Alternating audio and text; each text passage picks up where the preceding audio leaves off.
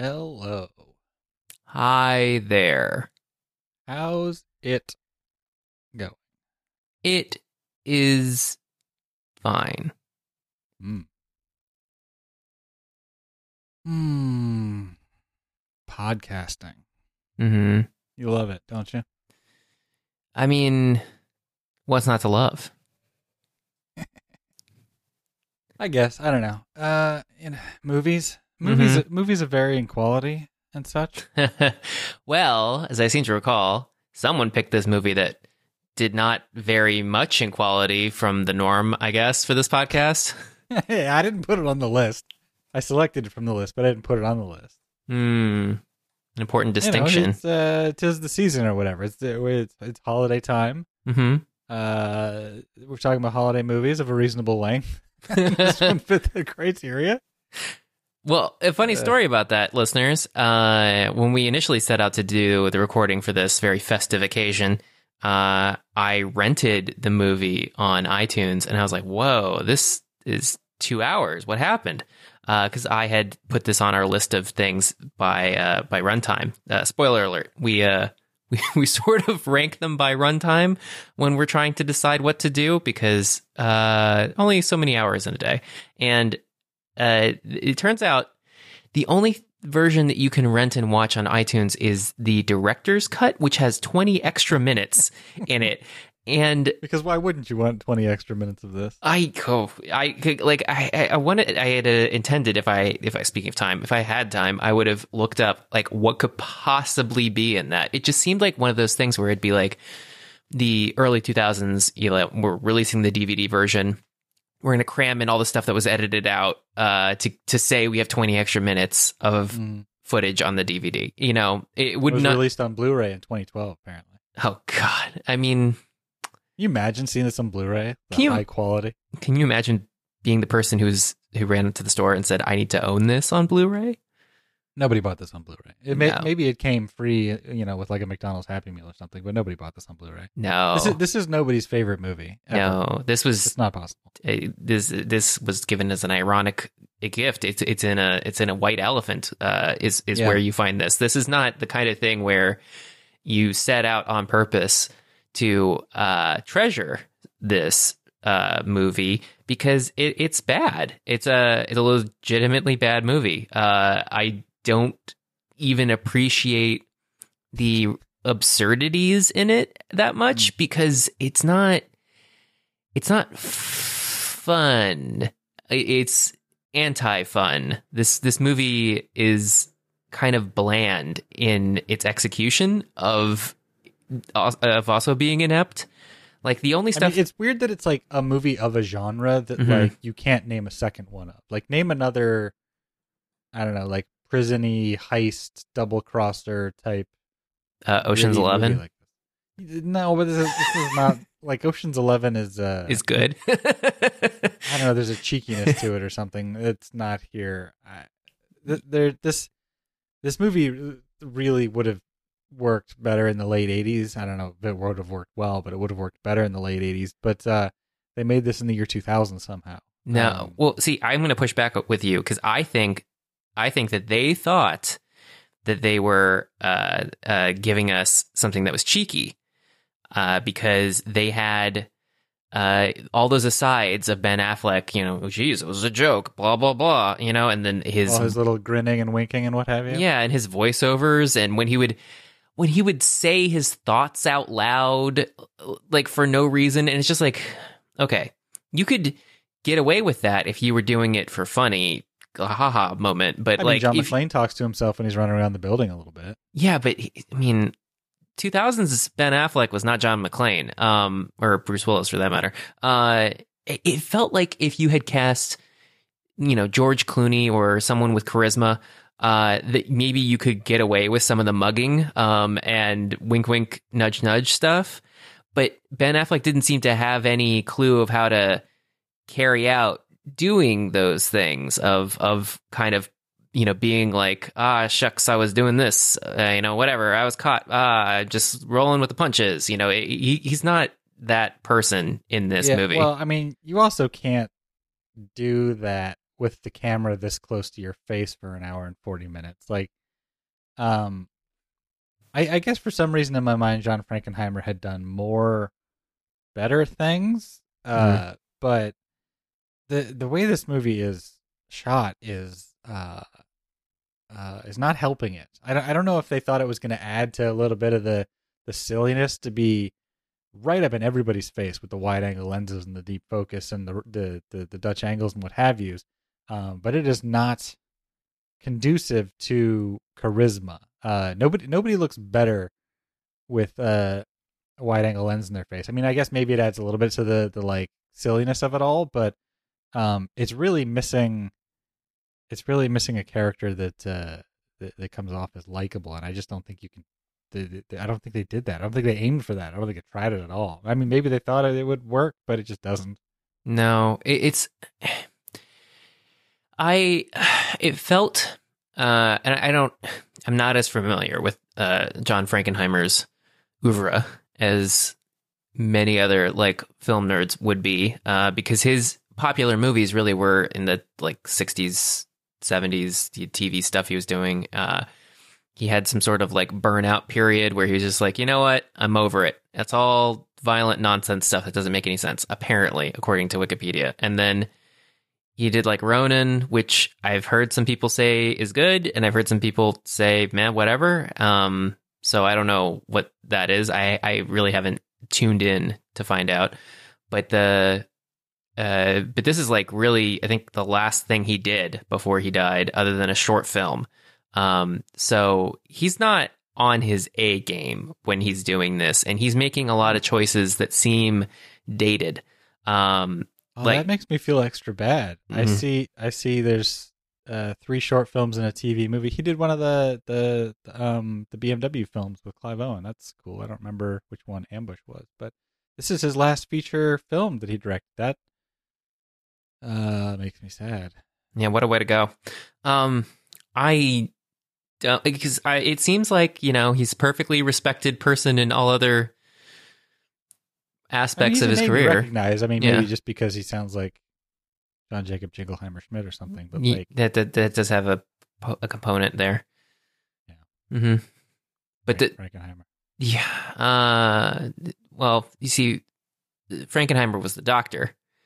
Hmm. Mm.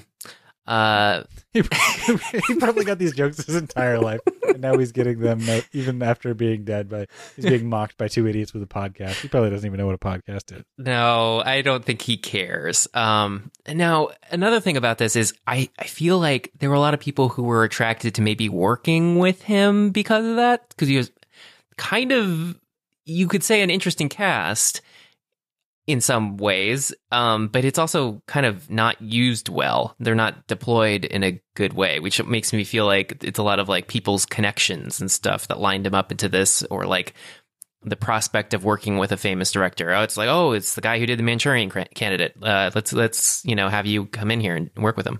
Yeah, Um, I feel like the recipe here is something we we saw a lot of at this time. This is one of those like mid range cost movies that uh, didn't really have to make a crap load of money back, and they they assembled a, a reasonable uh, group of people. For some reason, nothing to lose. Did you ever see that movie? Is like coming Mm-mm. to mind as a sort of similar movie. Uh, Tim Robbins and uh, Martin Lawrence, right? Yeah, Uh, did you say no? You hadn't? I hadn't seen it.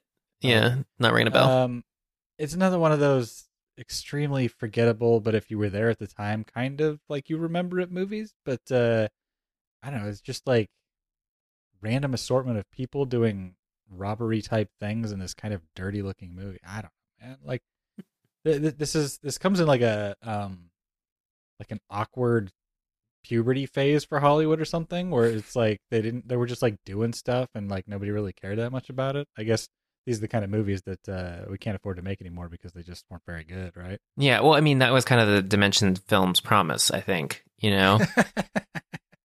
uh, didn't Dimension Film do all the Scream movies? Didn't people love those? I mean, let's just say Dimension Films is not a hit factory, um, Hmm. and it's a lot of mid-budget, low-budget kind of things.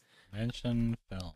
Let's Yeah. see what they got here. This is uh, distributed by uh, Miramax um, with your favorite executive producers, uh, one, one of whom will hopefully be in jail for forever. Uh, so they're involved um, with this, which means, of course, they drove costs down. I'm sure.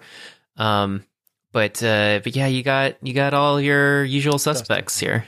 Dusk Till Dawn is probably one of the movies in this same genre that uh, made it out uh, in better shape than this particular movie. But th- that, that that makes sense. I mean, it's a similar kind of vibe. Even Yeah. though that was '96, this 2000. Maybe they're just still trying to do the same thing. Yeah, there's your Screams, your Super Cop one and two, Hellraisers, The Crow. Mm, Um, Did- yeah, okay. Dimension Films. I, I okay. I get Yeah. the vibe here. Did you ever see? You see? You've seen Dusk Till Dawn, right? no, Oh, well, you can't watch it. Well, maybe you can watch it now because Clooney does some very interesting things in there. But okay. Tarantino is is in the movie. Uh, Uh, I've heard that about him. Yeah, but there's a Dusk Till Dawn two, and I think there's a Dusk Till Dawn three. How? Uh, is starring Robert Patrick. It, they're extremely bad. You think any of these other movies? But oh, there's Dusk Till Dawn three, two thousand. Uh, that dir- that was direct to DVD, right? Just assuming, just a uh, assumption I'm, I'm- making. I think I think they both were. Dr- Dusk Till Dawn three. Who who who's the who's starring in this? Uh, I can't. I don't even recognize any of those names. Um, Teaching Mrs. Tingle. I remember seeing this movie. Katie Holmes, terrible movie. Uh, The Faculty. Yeah, like this. Okay, Th- this this helps clarify the the context for the making of this film a lot. Dimension Films. Wow, I didn't realize they were so. I mean, you can't say one note because there's kind of a lot of notes in here, but none of them really play together very well. Hmm. Yeah. And I think we have Dimension Films to thank for the writer because it looks like in the year 2000, uh, Ehren Kruger did Scream 3 and Reindeer Games at the same time. Um, so, Uh, yeah. I, have we talked about the Scream movies before? This is a, a random aside, but have we I- talked about them? I can't imagine we talked about them in depth, uh, other than to mention that they were in the zeitgeist eh, or to uh, mention things about them and Hmm. stuff. But we we've never them at the discussed it. I only saw the first two. Um, Did you enjoy in them at the time?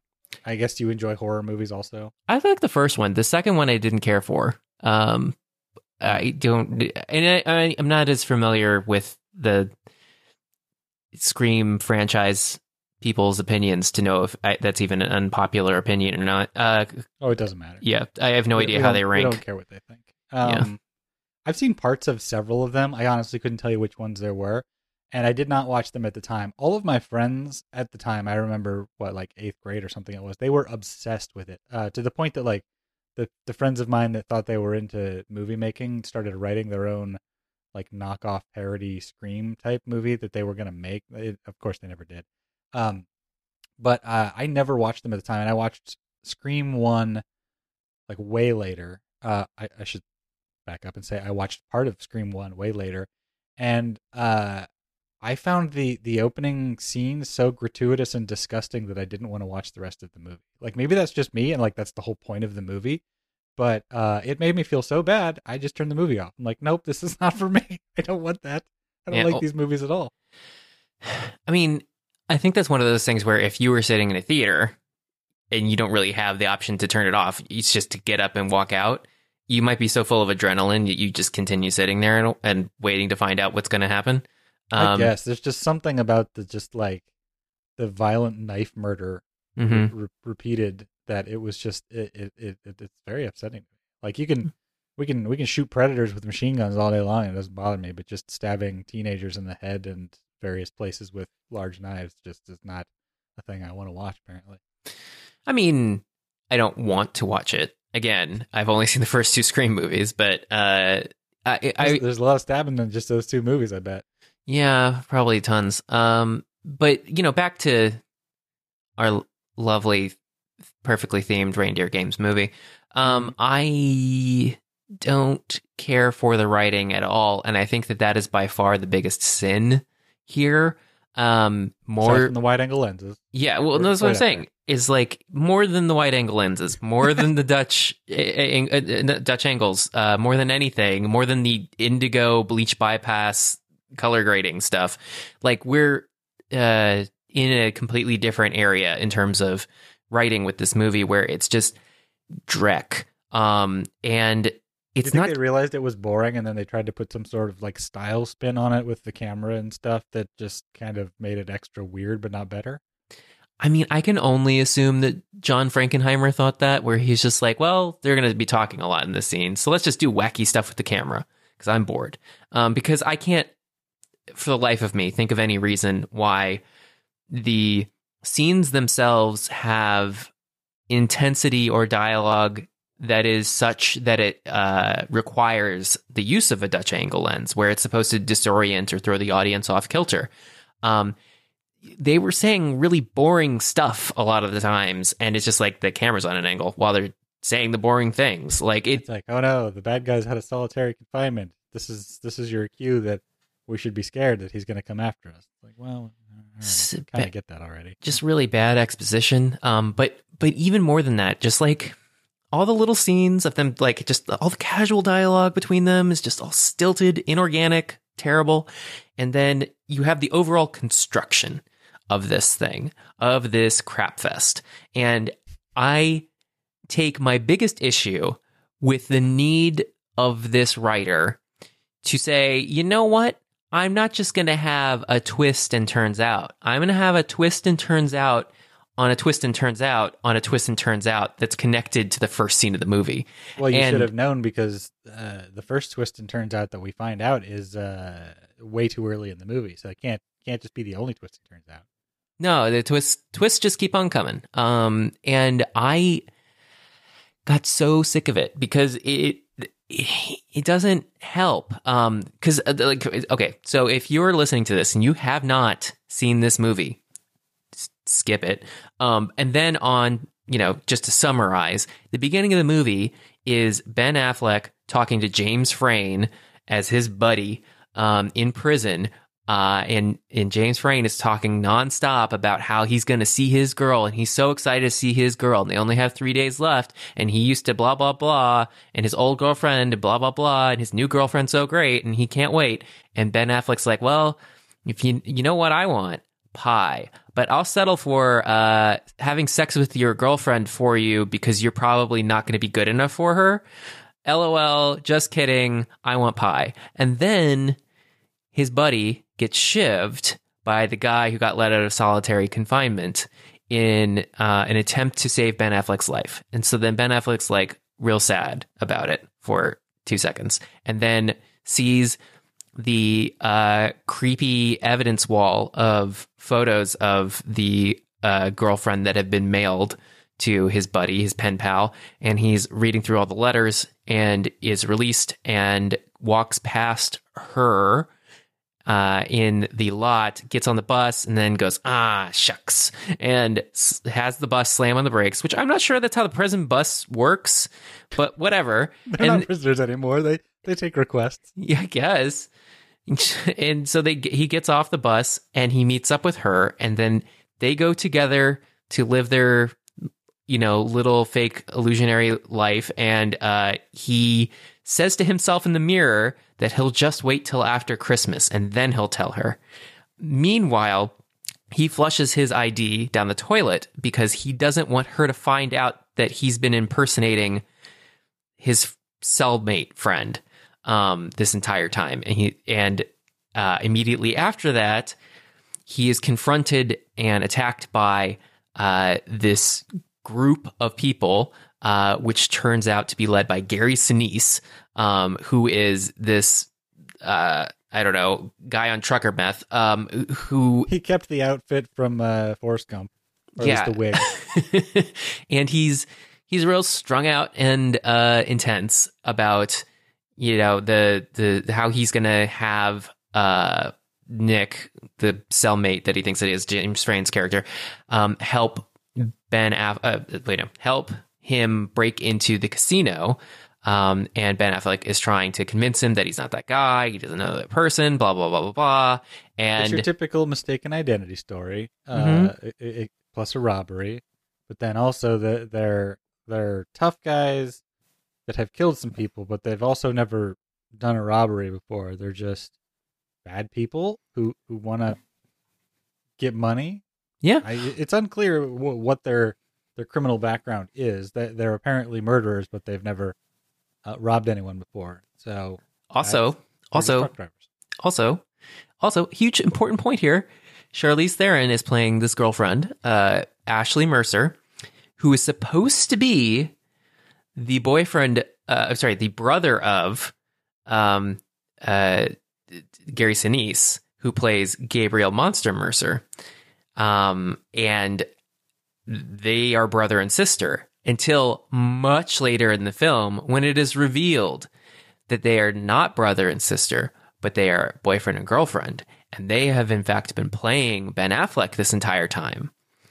Um, and then, So he was the tricker, and now Mhm. he becomes the tricky. yes, and then it gets even trickier because we turns out that when they get to the very end of the film, and Gary Sinise, Charlize Theron, and Ben Affleck are the last ones standing, um, and they're going to kill Ben Affleck because he's a dum dum, uh, and they're going to uh, have him die at the bottom of a cliff. They're going to set the car on fire, blah blah blah, and then all of a sudden, uh, Charlize Theron, uh, as Ashley mentions that Nick was shivved. And Ben Affleck says, I never said he was shivved. I never said how he died. And then suddenly Gary Sinise, for some reason, believes him. And then Charlize Theron decides to shoot Gary Sinise. And then James Frain steps out uh, and reveals that he was Nick and he never died. And he's been there, he released from prison this entire time, orchestrating things from behind the scenes. And that really Ashley is neither the sister of Gary Sinise nor the girlfriend of Gary Sinise, but Millie Bobek, the girlfriend of Nick, who Nick had gone to prison for in the first place for manslaughter for protecting his girlfriend. So, It's like it's it's the it the the the movie plot is the equivalent of like when they do uh the the bad guy in the Bond movie got captured as part of his plan kind of thing. Yeah, Except dumber than that because hmm like it doesn't it doesn't really make sense or matter. Like they they even try to cover it up the whole like Affleck going like uh, you know it was a thousand to one odds that I would even do this. How did you even know? He's like if you wouldn't have done it, she would have just like bailed on the whole plan, or it would have been fine, or they would have done something else. But you did do it because you're old reliable Ben Affleck, and we're just supposed to go like, I guess. I mean, she would have just done something else then, huh? Uh, and then this whole movie wouldn't have existed. Well, maybe May- Maybe we all would have been better off if Ben Affleck would have stayed on the bus. True, truer words were never spoken. I, it makes no sense and it is frustrating. Um, it doesn't help that they tried to. This is like the weakest attempt to hang a lantern on it, uh, because it, you can see the note is like it doesn't make any sense. Why would he go through all this stuff? And then it's just like, well, you're right. It doesn't make any sense. Uh, so we'll just say that it doesn't make any sense, and it could have just gone another way. It's like that. That's not sufficient. We're watching a piece of filmed entertainment here. Like Yeah. give us something uh some stylized thing some i never thought about it that way like whatever just like uh something to hint along the way that things were going into a certain trajectory uh that seemed to be on rails it doesn't the entire way it was all just flying by the seat of the pants of whatever decision Ben Affleck made. So there's no way that this was planned to exactly steer him into this scenario. That it just doesn't work that way. No, Um, I- but you can see the way that this like if you un if you like um if you release the information in the order that it was released in the movie, you can understand how this could be a story. Like if you were pitching this and you went beat by beat and then you got to the end, you'd go like, "Oh, okay, cool. I see what you're doing there." But if you were to like let's say it in reverse. Like let's let's describe it as if we were Nick Cassidy. Mhm. Uh, I went to jail for killing somebody who was insulting my girlfriend. Um, my cellmate is Ben Affleck, who uh, is like super into listening to me read the letters from my girlfriend and looking at all the, her pictures on the wall. So maybe I can trick him into falling in love with her while I read these letters. And when he gets out, he can help her do a robbery that I've really wanted to do since I've been working at a casino before I got arrested, and then we can make him the fall guy.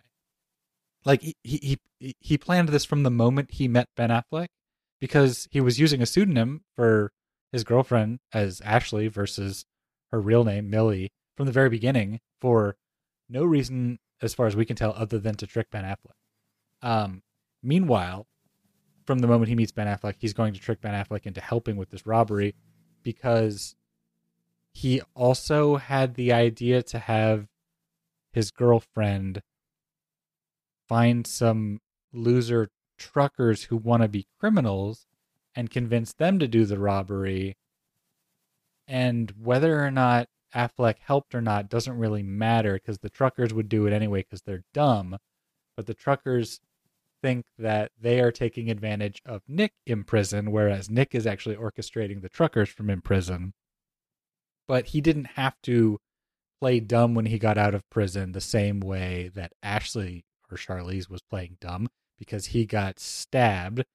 So Affleck took his place and played dumb for a little while, but then also tried to talk his way out of it. There's like eight different scenes that go back and forth where Affleck's like, I'm not the guy. And they're like, okay, you're dispensable. Let's kill you. He's like, okay, maybe I am the guy. He's like, all right, then you're going to help us. He's like, I'm not the guy. I don't have the information. They're like, okay, you're dispensable. He's like, uh, but I, I learned, I, I learned some information from the guy who, the, who was the real guy who was my cellmate. It's like, you, you can't just say things and then, and then they're true. Uh, yeah. Well, do you think the extra 20 minutes that were cut out of the movie is just that back and forth again? They just keep like threatening to kill him and then he keeps like pleading to There's at least one Yeah. more scene where he's like, I'm not Nick. And they're like, you're absolutely Nick. Mhm. Uh, we're going to dangle you over a cliff or put you over, put you in the, dunk your head in the, the ice lake or whatever. Yeah. I don't know. It just it's too many twists. It it it is unsatisfying. Um I I was fine with the twist of you know, this is about the robbery and you were being roped into it along the way, etc. Uh I was even fine with the turns out she's the girlfriend and that she's just using him this way, manipulating him by pretending to be this this uh Okay, here's, women here's, at a here's a proposal then. Let me know if this works at all, or Mhm. if this is dumb. What if they had just said, what if like all of it was like the same up until the end, but then Nick showed up and he's like, uh, I got stabbed, so I was delayed getting out, uh, but I'm actually alive and she's really my girlfriend. But like, wow, man, look at you. You did a robbery all by yourself. That's pretty cool. I'm just going to keep the money. Like, what if he was not the mastermind behind the plan? I mean, th- then you would have to say like, why did Charlize decide to do this in the first place? mhm. Uh, but you could say like maybe Gary, it was Gary Sinise's idea, and uh, she's like, uh, "Hey, boyfriend in jail, this like weirdo wants me to do a robbery. Like we could trick him or something." Or she doesn't even have to tell him. Maybe she's just like into it or something. I don't know. Like, there's no need for Nick to be the mastermind behind this, aside No. from that, like what made Charlize agree to do this with Gary Sinise if she had a boyfriend in jail. The only twist I would have accepted uh, would be to not have Nick at all at the end, would be to have Charlize reveal that she's the one who actually wanted all the money and that she was manipulating uh, uh manipulating Gary Sinise just like she said What- she okay, was. Here you go. Here's she's the mastermind behind it all. And Nick is still alive, but Nick is actually her brother. No, I don't I don't see I just I think the problem is I just don't want Nick to show up at the end. It's stupid. Yeah, I agree. I agree. Uh that's a coincidence that's fine. Um I the, the reason that they don't do it is because you can't have a showdown between No. Affleck and Charlize. Like this was 2000. She, you know, she can't be the head bad guy because she's Charlize Theron. I would like to also point out that Nick just materializes out of the shadows. They are a semi truck that raced out of a uh, casino robbery and parked somewhere along a snowy cliff Mhm. near some rock quarry somewhere. Well, they Um, probably arranged the rock quarry ahead of time where they were going to dump the.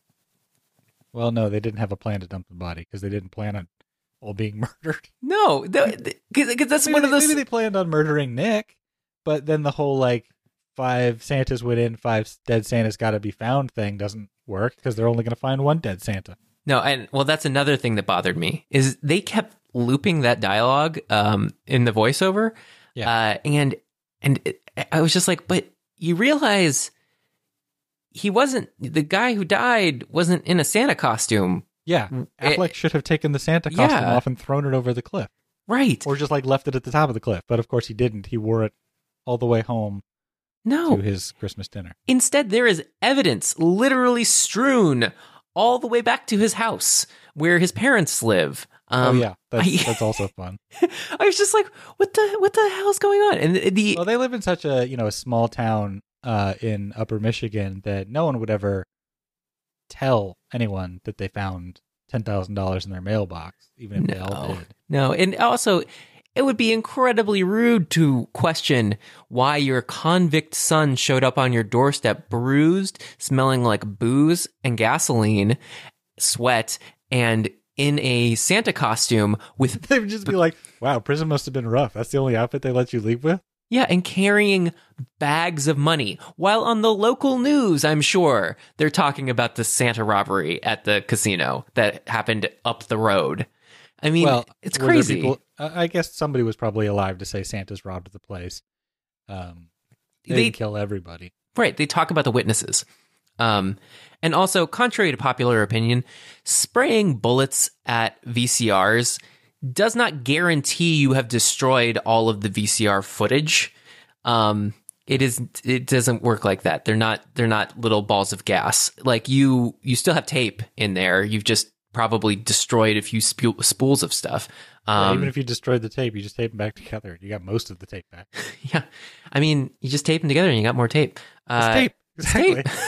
well, you tape them together, you got less tape, but you still got tape. Yeah, uh, you, you still got tape, the tape promise. Um, and I just, I don't, I don't, I, I don't understand uh, why, why everybody's just like, okay, well, that's the end of the movie, happily ever after.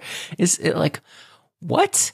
Uh, like you're gonna give me all these like weird twists and turns and what, what have yous, and like, uh, him jumping through hoops to try to deceive people, and then he just like walks into his family house sits down, has his Christmas dinner, his Christmas turkey that he's talking about his voiceover, uh, and and talks about how he was never He much one. turkey and leftovers for six months. That's all he ever wanted. Yeah, and he, he was never never really one for holidays, but now it's all changed, and it's just like I'm I'm sorry, you didn't earn any of that from this experience.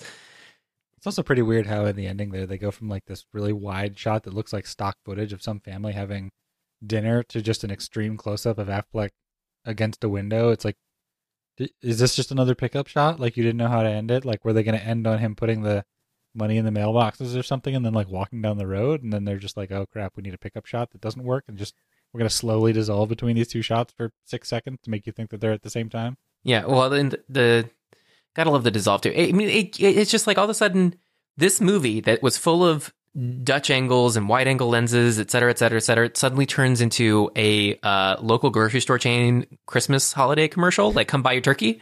Look, Like- as somebody who has made local grocery store commercials, How many six second Uh, dissolves did you have in it? Uh, Zero. We don't do dissolves anymore. They are passe. Ben Affleck ruined them for us. Mm-hmm. Did you have a, a turkey you shot with a Dutch angle? No, I think we have chicken that we shot with a regular angle. Chicken? Who's having chicken for Christmas? It's. I mean, it's not really. Now I'm struggling to think if there was actually chicken in the holiday theme thing. Hmm. There was there was chicken in a grocery store thing. Maybe it wasn't the holiday theme was something else. There wasn't food in the holiday. Wait, there was food. I don't remember things. I'm very tired. Wow. The twist turns Story- out there wasn't food in the holiday department. thing. Story is not my department. No. I'm Um, gonna I'm gonna make it my goal though. Every every commercial we do, in the the last shot in the uh the video, uh some random character emerges that maybe was in the first shot, maybe you heard about from the first shot. Nick Yeah, back, and, and they sit down at the table and they have some turkey and they say, "Hey, aren't you Nick?" I, as an aside, I feel like Affleck has played a character named Nick in like many movies. Mm, Seems, that seems like a, a name for him. He doesn't look like a Rudy to me. no, I wasn't he Nick in Gone Girl? Yes, he was. Yeah, that, I think that's primarily. Nick Dunn. There you go. hmm hmm And in in this one, he's Rudy uh, Duncan. Yeah. Oh, he's played he's played a couple yeah. of Neils. Uh, he was a Jack, a Mm. Larry, a Drew, a Gavin. Ugh. Oh, no, he's not a Gavin. another Jack. Yeah, he's a Jack. I get it. Mhm. Um, There's Rudy Duncan. Uh, a gym. Oh, he played a, he played Ben in Forces of Nature. Oof. Did you say oof because it was good or bad or what? Oh, bad. Uh, Uh. that's uh, that's that's what's her name? That's um, why can't I think of her name? Sandra Bullock. Oh, She deserved better. mm, I mean, she's had a few of those. Um, Speed two. What year was Uh, this? Oh, 1999. This was right before that. Yeah. Yeah, he's he's about to get married. Then he marries the he, he meets this crazy wild lady who upends his idea of what life is supposed to be like, and then they end up together. Mm. Doesn't sound doesn't sound good. Why why was the why were the late 90s, early 2000s so bad at everything? I don't know. I mean, I feel like they kind of started to fix things by 2005, but uh, it was you know too late for this movie. Too late for uh, Mr. Well, they Frankenheimer. things by 2005. Well, 2006 was Clerks 2. So I didn't say they fix things everywhere. I just said they started to fix things. man, uh, it was the t- the town was 2010, Argo was 2012. So that they, they were starting to turn around. Uh, th- There's just like a solid, you know, eight to 12 years of just culture that should be thrown in the trash. Mm. yeah, I mean, but but back to this culture that should be thrown in the trash. This movie, uh, there is Any- one anything that you enjoyed? Any any redeeming qualities here? Dennis Farina. I was say Dennis Farina with machine guns. Yeah, I mean, I mean, here's the thing, everyone. I like Dennis Farina. When he shows up in a movie or a TV show, I go, "Hey, it's Dennis Farina. I love him. He's charming. Um, he is great in in everything, even when he's supposed to be an unlikable person or doing something unlikable, uh, like he does in in particular in this movie where he says something that is a little problematic um, and uh, you know gets his his guests to summarily leave um, because he shouldn't have said that. And it, it's just like a, he's great in this. My first exposure to dennis farina uh, was in snatch um, and he's fantastic in that. Uh, he flies in on his little jet. He he does his thing. He leaves disappointed. He hates it. Um, wonderful. Love him. Yeah. and Seeing him in this movie, I was almost a little disappointed because I forgot about his character. Uh, but they're you know they're beating him up, and he's really sort of like sad and kind of down, and just kind of mumbling to himself like about not wanting to go back to Las Vegas or whatever. And he's he's you know clearly they picked a big name to run a casino or whatever, and he's getting beat up, and it's like oh wait, they did give him a redeeming scene. Awesome. Yeah. No, I I I like Dennis Farina, and I was so happy um, when he took out the machine guns and just started chasing people through a casino with machine guns. Yes. Uh, have you seen Out of Sight? I forget. Uh, we wa- yeah, we watched it. Um, Oh, we did for the. Oh, of course we did. yeah, Uh, 'cause I love that movie. Yeah, he's he's good in that one. That, that's a movie that uh, is like a better version of this. eh, I didn't like that one that much either. Um, well, you're wrong because that movie's great. Okay. Thank you. Uh, I, I, I don't know. I, I mean, I just, I like Dennis Farina, And, uh, I got to say one of the really low, low, low bottom of the barrel points for me was James Frain's performance. Um, he's bad in this. Uh, what, what, what do you? What would you know him from?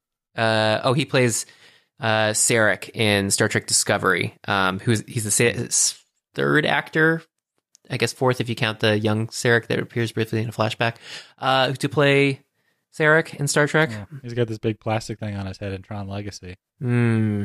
as if anyone would recognize him there. no, I mean he's.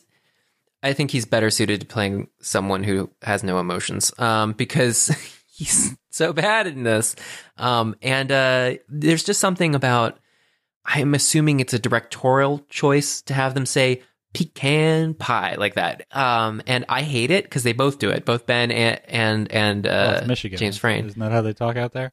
I don't know, but if it is, fix yourselves, Michigan. I don't. I don't need this. this is awful.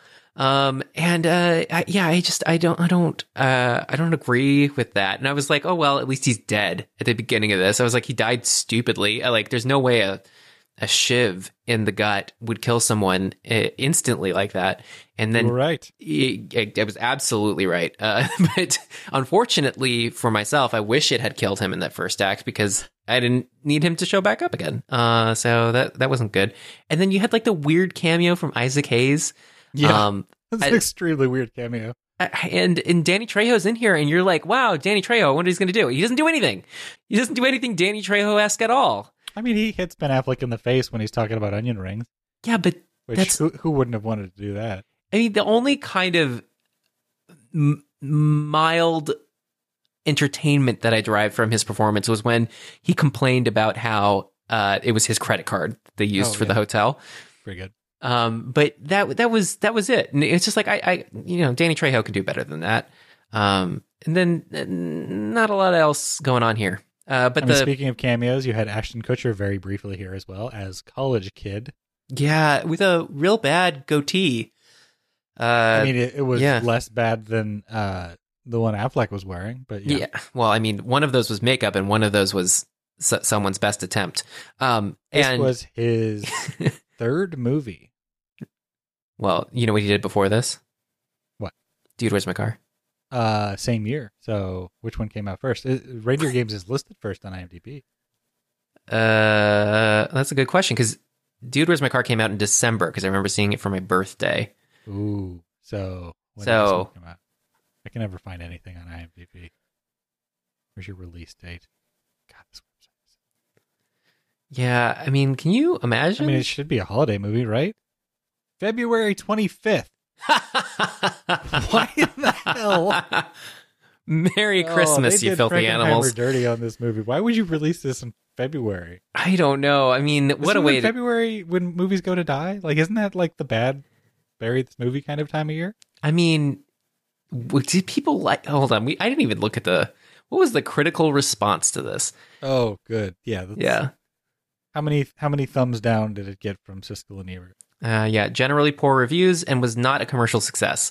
The review aggregator website Rotten Tomatoes reported that 25% of critics gave the film a positive review based on a sample of 88 reviews with an average score of 4.2 out of 10. The site's critical consensus reads Despite a decent cast, subpar acting, and a contrived plot, uh, wait, and a contrived plot disappointed viewer. That doesn't, that's not a sentence. All right, anyway, so Metacritic, which assigns a weighted average, scores uh, the review gave um, 37 out of 100 based on 33 critics, indicating generally unfavorable reviews. Audiences polled by CinemaScore gave the film an average of C minus on an A plus to F scale. That's uh, kind of a big deal because audiences usually go a little higher than the critics do. Uh, in a Because they have 2007, fun. Yeah, in a 2007 interview, Esquire, uh, Charlize Theron said that she considered this movie as the worst film she ever did, saying that Reindeer Games was not a good movie, but I did it because I loved John Frankenheimer. A CNN review said Reindeer Games isn't at the bottom of his creative barrel, but it's close. So This is the worst movie Charlize Theron has ever done. Is that that's that's the quote you just read? that's what Charlize Theron said in 2007. Okay, The Astronaut's Wife was in 1999. Um, uh, oh, that's not even the movie I was thinking it was. Johnny Depp. What the hell movie is that? Uh, God, I, I have not. The Curse of the Jade Scorpion. What the hell is that? Charlize Theron's been a lot of Oh, it's a Woody Allen movie. Of course it is. not good stuff. Uh, yeah, but she's also a good actor. I mean, I oh she. Wait, okay, when was that interview? Tell me when that interview was. I said 2007. Uh, okay, hang on. Uh, okay, Aeon Flux was 2005. So you've got to be kidding me. Uh, well, I'm I gonna. mean, it's no ultraviolet, but Aeon Flux is pretty bad. you know, I don't know. I, I have not made it past the first five minutes of Ultraviolet, so I couldn't tell you. Oh Um, come on! As as a as a as a person of the era and a visual effects artist, you have to watch that movie. Do I? Yeah, you got to. I mean, you got to appreciate it uh, for its its assistance in developing the IBK keyer, your favorite keyer of all time. Hate it. I love that the uh the thumbnails for Aeon Flux show the HD DVD release. I probably have this on HD DVD to be honest. I think it was one of the giveaways, Uh, but I don't have Ultraviolet on HD DVD. I don't think. But we should watch Ultraviolet. It's it's extremely bad. It looks like it was uh it was it was shot on uh, Sony Handycam. Just on all blue- all on all blue screen. But I don't want to see it. You want to see it? I don't want to see it. You want to see it? Uh, wow. Oh, it. Mighty Joe Young. Come on, like that movie apparently had heart and people enjoyed it or whatever. But come on, that was a terrible movie. I, I, I couldn't speak to that one either. I, I'm starting to realize I haven't seen many Charlize Theron movies. I guess. Okay, I mean she has some good movies that you can go watch. But, I mean, um, I, I no, I, I, I, feel like I have seen a lot of movies with Charlize Theron in them. I'm just realizing there are a lot of other movies that I've seen that I haven't seen with her in them. Um, well, she has uh 67 acting credits, so she's prolific. it's difficult to be a Charlize Theron uh, completionist. I think Yeah, unless you're Charlize Theron. you probably haven't gotten around to F9, the Fast Saga yet.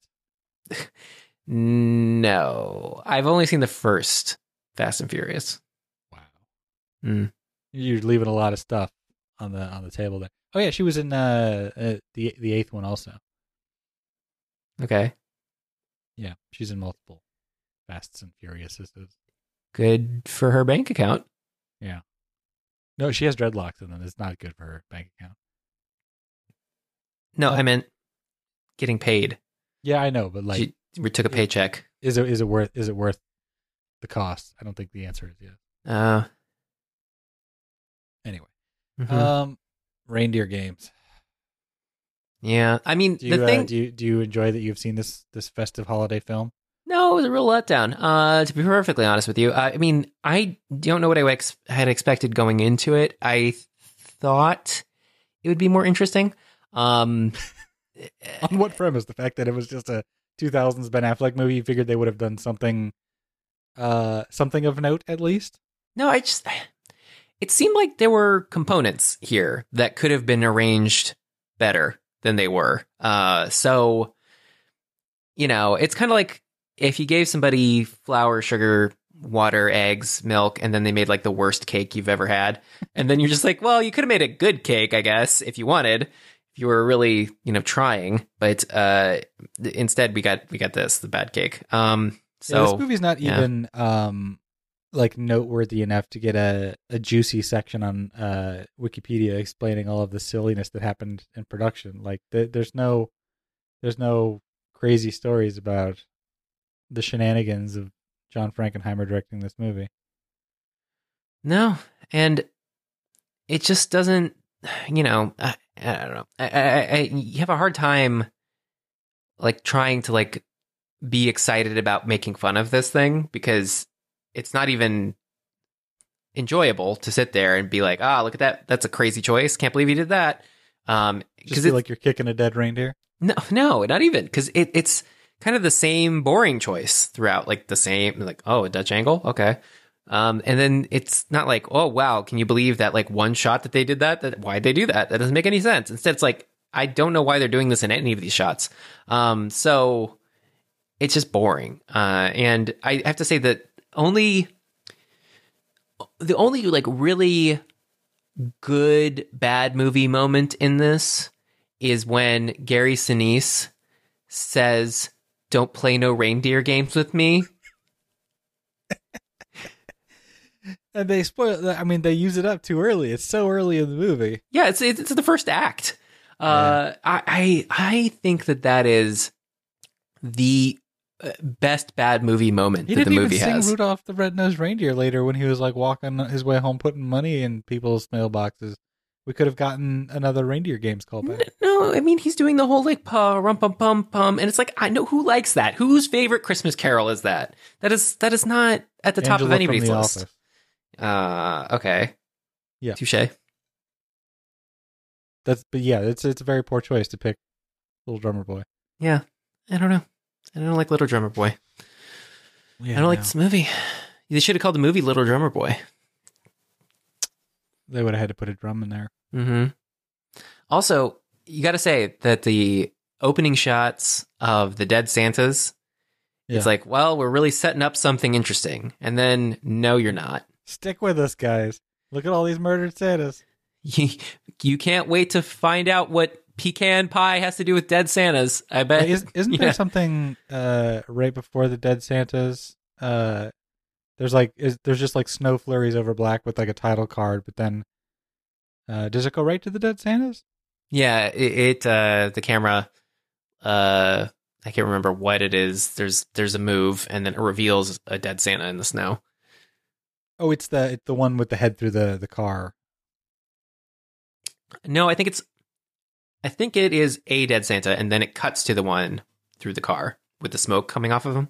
Oh yeah, maybe it's like a the close up where it's like um dollying across like the feet to the the bloody bits and stuff. Also, I have to say that the giving him the water pistol because you don't want to give him an actual gun and then he puts booze in it and then he goes to the casino and does the robbery and then it's dribbling out of the water pistol and that's how the guy knows he doesn't really have a gun and he pulls his gun and then he decides to light a match and then Ben Affleck shoots him with two squirts of the whiskey from the leaky water pistol barrel thing and then suddenly we cut to the guy being completely engulfed in flames.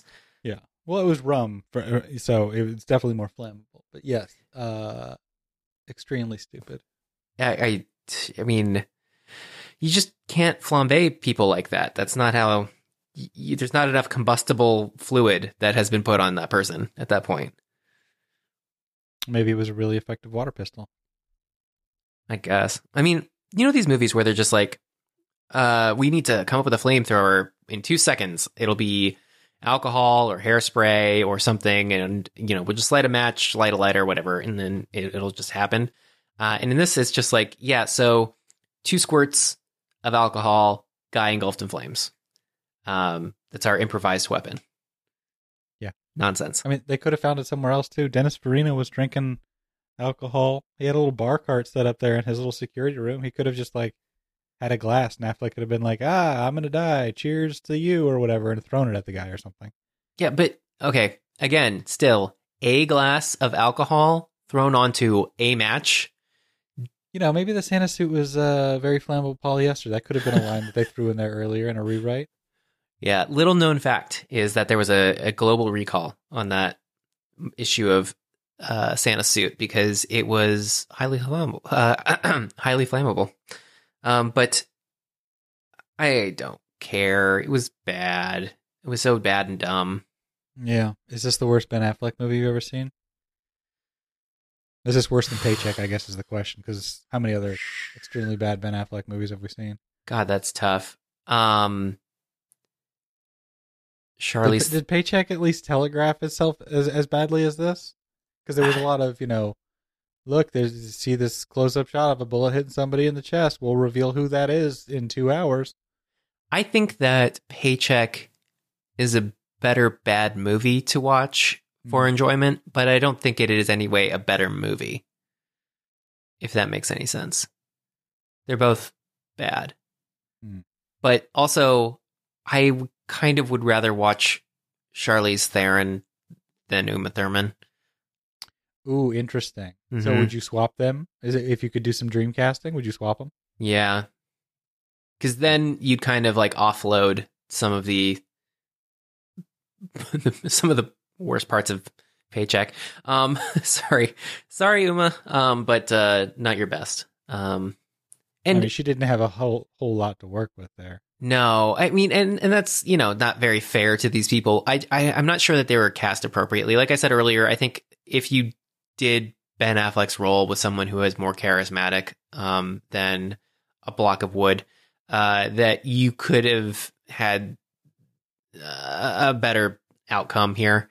Is Uh, it weird that Paycheck had a similar vibe with the whole like uh girlfriend that he's in love with, but he doesn't really know like they don't really know each other and they have to kind of rediscover the relationship thing? Not really. I mean, it because that this the not knowing each other thing is actually part of a grand plot uh, of the person who claims not to know. Yeah, there's Um, just there's just something about the character type where like that's got to be a thing. Mhm. It's got to be like a studio to like ah they the the ladies got to love him and stuff. Yeah, I mean, with with Ben Affleck, he played a lot of these roles, I guess, where it's just like, so you're an idiot, um, and uh, stuff will happen to you for this movie, and then you'll you'll just find out at the end, You'll come out and mostly unscathed on the Yeah. other end, and you'll be the you'll be the hero despite your best efforts. hmm yeah, like like I said earlier, if you put George Clooney in here, um, if you uh had George Clooney rewrite get one of his friends to rewrite this, um, then maybe you could get this up somewhere into a more enjoyable level. If this was Steven Soderbergh, um, yeah, but it's it's not- I it wouldn't work because you wouldn't believe that Clooney would be, uh, you know, dorky enough. Like he he he's got too much class to be roped into this this like schoolyard plan. He he would just you know go about his business and sort of shrug in a cool guy way and just like leave her standing in the parking lot. I don't know. Uh, I mean, he plays idiots sometimes. Um, so I think he could do it. I think Yeah. you just and and like I said with Soderbergh, like you just need someone to tell a more compelling heist. Like there are moments in here where Frankenheimer is competently directing action in terms of I understand the geography of what's happening. I understand where people are going and coming from. I understand that uh, Ben Affleck had said there'd be no guns in this room and it's full of guns. I understand that there was supposed to be a door at the top of the stairwell and there's not. The guy's realizing that he the guy was bullshitting and he doesn't actually know anything. Like I I understand the filmmaking that went into that to make that work in terms of I I am not confused by what's happening. Um it's just that the rest of this is not good. Uh just simple scenes of dialogue are dreadful. Yeah. Mm-hmm. I did like Gary Sinise hitting him with the darts, though. Why? Just because you you have a deep like internal desire to throw darts at Ben Affleck? I mean, I don't want to personally know. Um, also, I have to say this is the least flattering, partially nude sex scene I've seen in a film. Um, Yeah, it's not shot particularly well. There's it's No. it's, it's very close, and the camera's going all over the place, and there's a lot of flopping everywhere. yeah, the lighting is very flat and weird. Um, and so Ben Affleck, um, well, let's just say he doesn't really have a tan, generally speaking. Uh, and in this, uh, I would describe him as pallid. Um, when we see the back of him, uh, it is not just unpleasant. It is like sickly looking. Uh, so it He's been in prison. What do you expect? Well, I I don't know. It just, he just doesn't. It, it doesn't look like you're not. It's not a sex scene where you're just like, wow, I can't believe Charlize Theron and Ben Affleck are having sex. Instead, it's just like, oh, we could we couldn't do another take of that. Like, d has this person never seen something sexual before? Like, what? I mean, What's the, happening? The, the reaction is just like, well, I guess he was just in prison for a while, so you know, it's gonna be it's gonna be not great. no, it was it was really dreadful. Um, I I didn't think that was shot particularly well, and you know, it's it's the least of the film's problems, but it, it happens early on. and It's supposed to be sort of setting up the gritty, you know, vibe of this, and it's it's not gritty. It feels like amateur. The vibes are lackluster Mm-hmm. mm-hmm. across the board. Yeah. All right. I think that's all there really is to say about this, unless there's something else you had to say about reindeer games since you're the one who picked it. Uh, what was going through your mind, Dan, when when we were picking this? Really, I was I was thinking about how fascinating it is that uh, Ron Jeremy apparently plays prisoner number one. according to IMDb. Mm, And then uh, I, I just noticed that the the, the guy who who, set, who catches on fire with the with the rum gun, Clarence Williams III, plays the character Merlin. I don't know that they ever said his name in the movie, um, but he was uh, he was the, the, the main bad guy in Half Baked. Hmm. Samson Simpson. I didn't realize that. Hmm. Weird casting in this movie. There's a lot of. I mean, I, I feel like this is just like you put out a call to Hollywood that like John Frankenheimer's making a movie, and so many people are gonna be like, John Frankenheimer, of course. I'll, what, it doesn't matter. Don't even tell me what it is. I'll be there. Yeah, it does feel like that. Also, it feels like Weinstein connections or something, where it's just like Hmm. they know they know somebody they can rope into this um, mean, because they got him on another project. Would his connections go? Would he have people from the '60s and '70s? He, he wasn't making movies back then, was he? Frankenheimer or Weinstein? Weinstein. Uh, I don't think Bob Weinstein was. No. His his heyday was more '80s.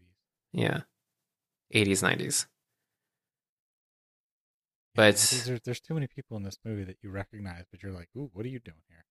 yeah, I did see that the the dad and mom got credits um, for the the Christmas scene at the end. Oh, did Uh, they really? Where? Where? Uh oh, it was on. If you go to uh, the Google thing, the cast show the cast thing instead of the IMDb, um, because it never puts those things in any particular order that's helpful. Uh, it, it, it just had them on there, and it's just like, uh, since they're called mom and dad, I don't know if they actually do or say anything. And then you watch the film, and it's like, yeah, they had nothing to do with that. Um, Yeah. they they were at a table. Uh, I don't know why they're credited at all. Donal Logue played a character named Pug, which I saw uh, was supposed to be Vin Diesel, but he had disagreements about the script. Can't imagine. Can't imagine what they were.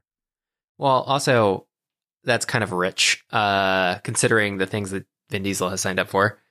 Well, he didn't want to play a character named Pug. Pug, Merlin, Jumpy, Gabriel. They No, really no, no. gave these. Gabriel names. was Monster. Yeah, I know. Yeah. These, these are the bad guys, though. Yeah, yeah. Jumpy then- was Trejo. Mhm. Merlin and Pug. there's no theme. Yeah. Yeah. What, what's the theme? What ties them together? I don't understand it. Uh oh, maybe maybe well they're all truck drivers, right? So maybe they come from the Smokey and the Bandit universe, and this is their call sign on the CB radio. Well, how dumb would it be to commit a heist with your call sign? Hmm. I mean, you can always just change your call sign, right? Like, you know, it's not like it's not like a uh, uh, Top Gun where they like stencil it on the side of the vehicle. No, but this is the kind of thing where you want them to have a theme to their their nicknames or for them to relate in some way to the person. Um like does Donal Logue have a pug? Does Donal Logue like pugs? Why pug? And then for Merlin, it's like is he into Magic the Gathering cards? What are we what are we working with here? Uh we need to to come up with something that makes it make sense for the for the nickname. And you don't need to do it for everyone because we can just understand from seeing a, demonstration of why it relates to the proclivities of a particular person, um, and then just sort of imagine the rest. But it, with this, it's like, yeah, so they're all just named that because we need to name our bad guys something for a cool nickname. And it's like, well, was it a cool nickname? Because They don't even say his nickname. Yeah. Maybe they maybe they uh maybe Frankenheimer let them pick their own names. seems a little out of character. Well, you know, maybe he's an old school Hollywood guy. You know, come up with a backstory, pick a character name. Yeah, pick a character name out of this box. Um, yeah, I, I don't, I don't, eh, I don't know what the WGA rules are on that. Really makes you wonder what like a seventy-year-old John Frankenheimer would be like on set. I guess Scorsese's up there too. Like, isn't he in his seventies now? It's got to be pretty similar vibe. I mean, I guess. I mean, let's hope Scorsese doesn't start putting out reindeer games. Much like Clooney in this movie, I think Scorsese's got a little bit more class to do something like this. Mm-hmm. Sorry, John Frankenheimer. I know you're dead, and we shouldn't talk bad about you, but this is not a good movie, especially one to go out on. I feel bad. Yeah. Yeah. I feel like we should watch one of his better reviewed movies to like as an apology or something. Oh, you want to watch Island of Dr. Moreau? Oh no. I said one of his better remo- uh, reviewed movies, uh, but you, you did just remind me that I've seen that. Jesus Christ, that's so awful. I don't know if I've seen the whole thing. I may have, but uh, yikes! Also, he, I, I, he wasn't the director the entire time. Right. Yeah, Sure. it's a big, big mess. Brando kind of did a lot of it himself too, didn't he? Mm, no, uh, Well, he, he did a lot of things. Guess he wasn't yeah, necessarily the director. no. I mean, everybody, everybody. it's, I guess, it's fascinating that anything materialized into a film that was shown in theaters, but uh, the behind the scenes on that are wild. Yeah, the overall fascination is really just that a movie came out the other end instead of just like going into an insurance claim. Yeah, well, because like the original director, um, was it? He hid on set, uh, and uh, tried to pretend to be an extra so he could sneak around on his own set, uh, while Frankenheimer was directing because Frankenheimer was the one who was brought in to replace him. Like, just wild, wacky stuff where it's just like, what sane person would do this? Mm, Oh, Richard Stanley. He look. Mm, he looks like uh, that uh, comedian actor. Uh, I can't remember his name. I can't remember anything. We gotta stop doing this so late at night. No, I know. The you ever see Rocket Man the movie? Yeah, yeah, yeah. That's the guy I'm thinking of. Wait, Har- Not- Har- not- Har- not- Harland something? Harland, Harland Williams. Yeah, yeah, Williams. sure. Uh, Harland. Yeah, Williams. we should do Rocket Man. That I remember loving that movie when it That's came out. so bad. It's extremely bad. I, rem- I remember some of the gags, was like with the toothpaste and the preparation H, because the food looks the same as the, Mhm. the other things. Uh, Remember when he farts in the spacesuit and it's connected to the then you got the, Yeah. the big bulge going to, uh, through the tube on their way to William Sadler. Yeah. It's William Sadler, right? Yeah, it's William Sadler. Jesus. What- Poor William Sadler. Um, but yeah. What a world. Rocket Man. What year was that? I Oh, here more- it is, 1997. That's what I was gonna guess. See, this was early in his career too. They they had high hopes, like Dumb and Dumber, '94. They, they had they had hopes for Harland. Williams. of Harland Williams and his and the type of movies he would be doing. His fart movies. Yeah. Oh, that's right. He was the hitchhiker and something about Mary. That's another movie I never liked that everybody loved. Uh, I don't know. I don't know what my thoughts and feelings are on it these days. On something about Mary. Yeah. I haven't seen it. at the time. Well, it was. I didn't actually because Hmm. I saw it in the theater when it came out.